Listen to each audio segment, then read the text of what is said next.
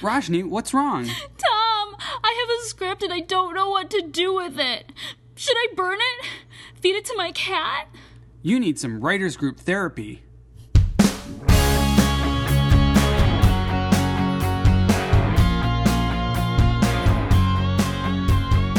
Hi, welcome to Writers Group Therapy. I'm Tom. And I'm Rajni. We're writers helping writers. Are you ready for your session? The doctors are in. So why write with production in mind? Does it even matter? Well, I could write a book on this one. I know you could. You don't want to start any kind of production without your post-production in mind, because you can spend a lot of money on post-production if you don't plan it properly. And that starts with the writing. So everything you do in writing, the number of characters, the number of locations, the sets, the props, visual effects especially, can all have an effect on your production and your production budget. So when you're writing, you can write for what sort of budget you have in mind to actually make your movie, if you plan to produce it yourself. Yeah, that's a big point, because if you're self-producing, you know, you might have to shoot guerrilla style, you might have to call in a lot of favors, you know, you can't just be like, hey everybody, let's all work on this forever. And I find that after you wrap, it's really hard to get people motivated on a project. People are like, okay, we're done, and they move on in their heads, and you're like, no, wait, we're still working on this. Case in point, we worked on a sci-fi piece together, Tom and I, called Reclamation, and we're still in post about a year and a half later because we weren't thinking that far ahead. We just thought it through the script, we thought through the characters and getting the set and everything, but we never took into account how much longer post-production would be as far as visual effects. Like, we have an app wall where there's interactive things, you know, things on tablets, and it might be basic visual effects. It's not like, you know, CGI crazy stuff, but it does take up a lot of time and money. Right, you're looking for creating a world or a vision in your writing, and then you have to actually think about creating it and all the steps that go into it. So what I kind of in retrospect wish I'd done is speak with a director, any director, well, the director we used, a DP, or even someone who has experience in post-production supervision, because they'll be able to look at your script and tell you where you might have problems because of the intricacy of what you've developed for your world that you're building. Now, if you're doing a comedy, we did 2 comedies. Those went off super easy. We filmed one in half a day and one in 1 day, and the editing went very smoothly. Obviously, not a lot of visual effects in those, though. But they do say, even for a comedy or something set in reality, you do have to keep locations in mind. With those were one location things. And another thing, too, which I'm kind of running into with a romantic comedy, is if you have multiple characters, if you think in terms of budget, you're paying each character for that line. Even extras. You know, if you have a big army scene and you have 5 million extras, you're paying for those people to be on set. Maybe you don't need as many extras. Maybe you don't need 30 one-liners. You can combine that into 1 or 2 characters, especially in TV. You know, you'll find that you'll have to pay more for somebody to have one line. That's why the under 5 was created. You know, you don't want to have 50 million under 5s right, at $300 a pop. Mm-hmm. Technology is advancing, though, and that also plays a factor. We worked on a 360 script, a virtual reality film, and that changes the entire production process, because now everything in the scene is part of the film. So you're not shooting from a side, you're shooting all around you. So that's a whole other technological issue that you need to talk to someone who's experienced shooting VR, and also sound, actually, as well, as a big difference when shooting VR versus shooting a regular film.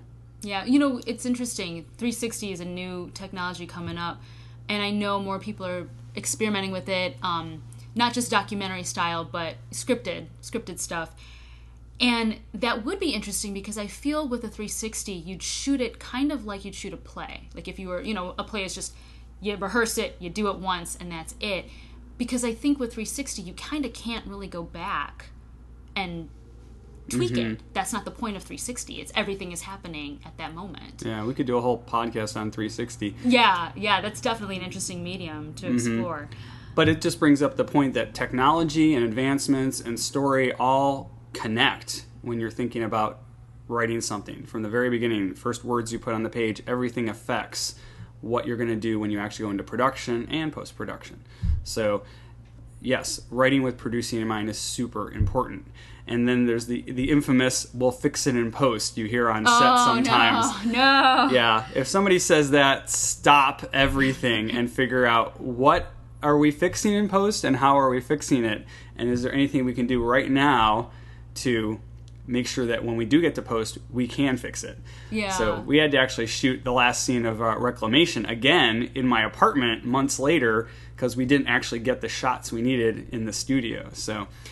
So anything you can do before you get on set as far as breaking your script down with a director or a DP or a visual effects supervisor to make sure your writing is going to be congruent with the plan you have for the rest of the production will help you.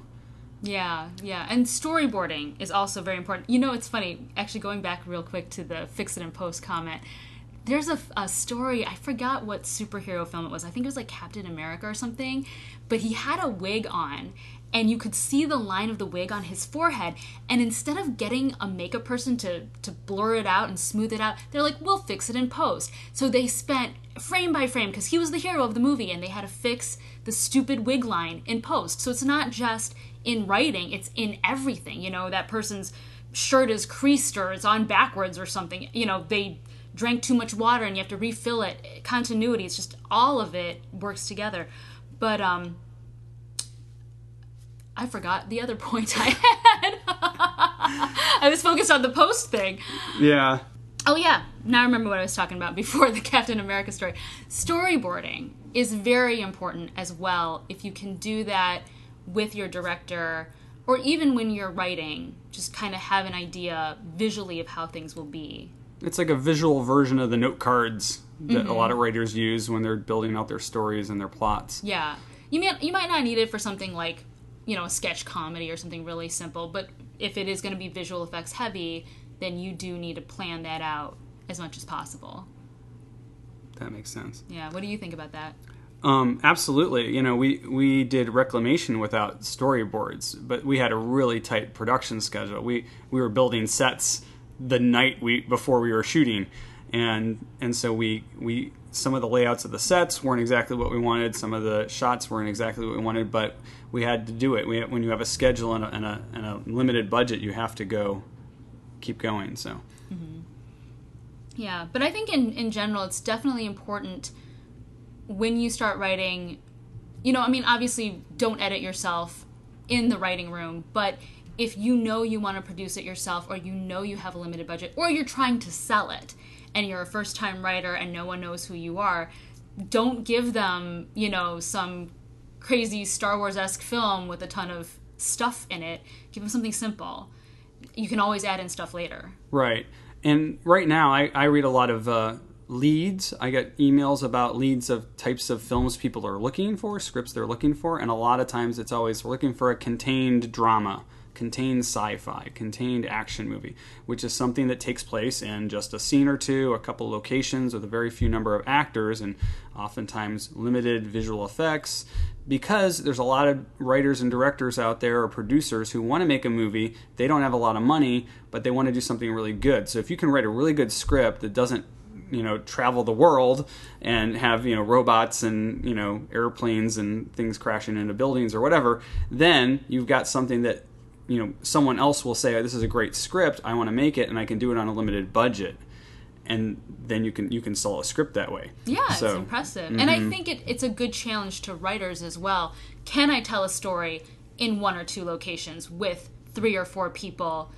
You know, it's all about the characters in the story then. It's not about the explosions and the car crashes and whatever, you know. Sharknados. Exactly. You know, not that those aren't fun. Those are a lot of fun, but as a storyteller, it just distills it down to its purest form. Right. So. It's the one I'm doing right now is the lifeboat. You know, you put a bunch of people in a room, you give them a conflict they have to overcome and a deadline. And there's a number of different ways you can go with that, but that's the basis of a contained script. So if you can write one of those, then you can either make it yourself or somebody else will be looking for a script like that. Sounds like a really good writing exercise. Yeah. So thank you so much for joining us on Writers Group Therapy. Follow us on Twitter at WG Therapy. Check us out on WritersGroupTherapy.com. You'll also find the show notes there. If you like this, subscribe and share it with your friends. And for all of you out there, what's been your biggest producing nightmare and how have you overcome it? Hit us up on Twitter and let us know. See you guys next week. I feel so much better now.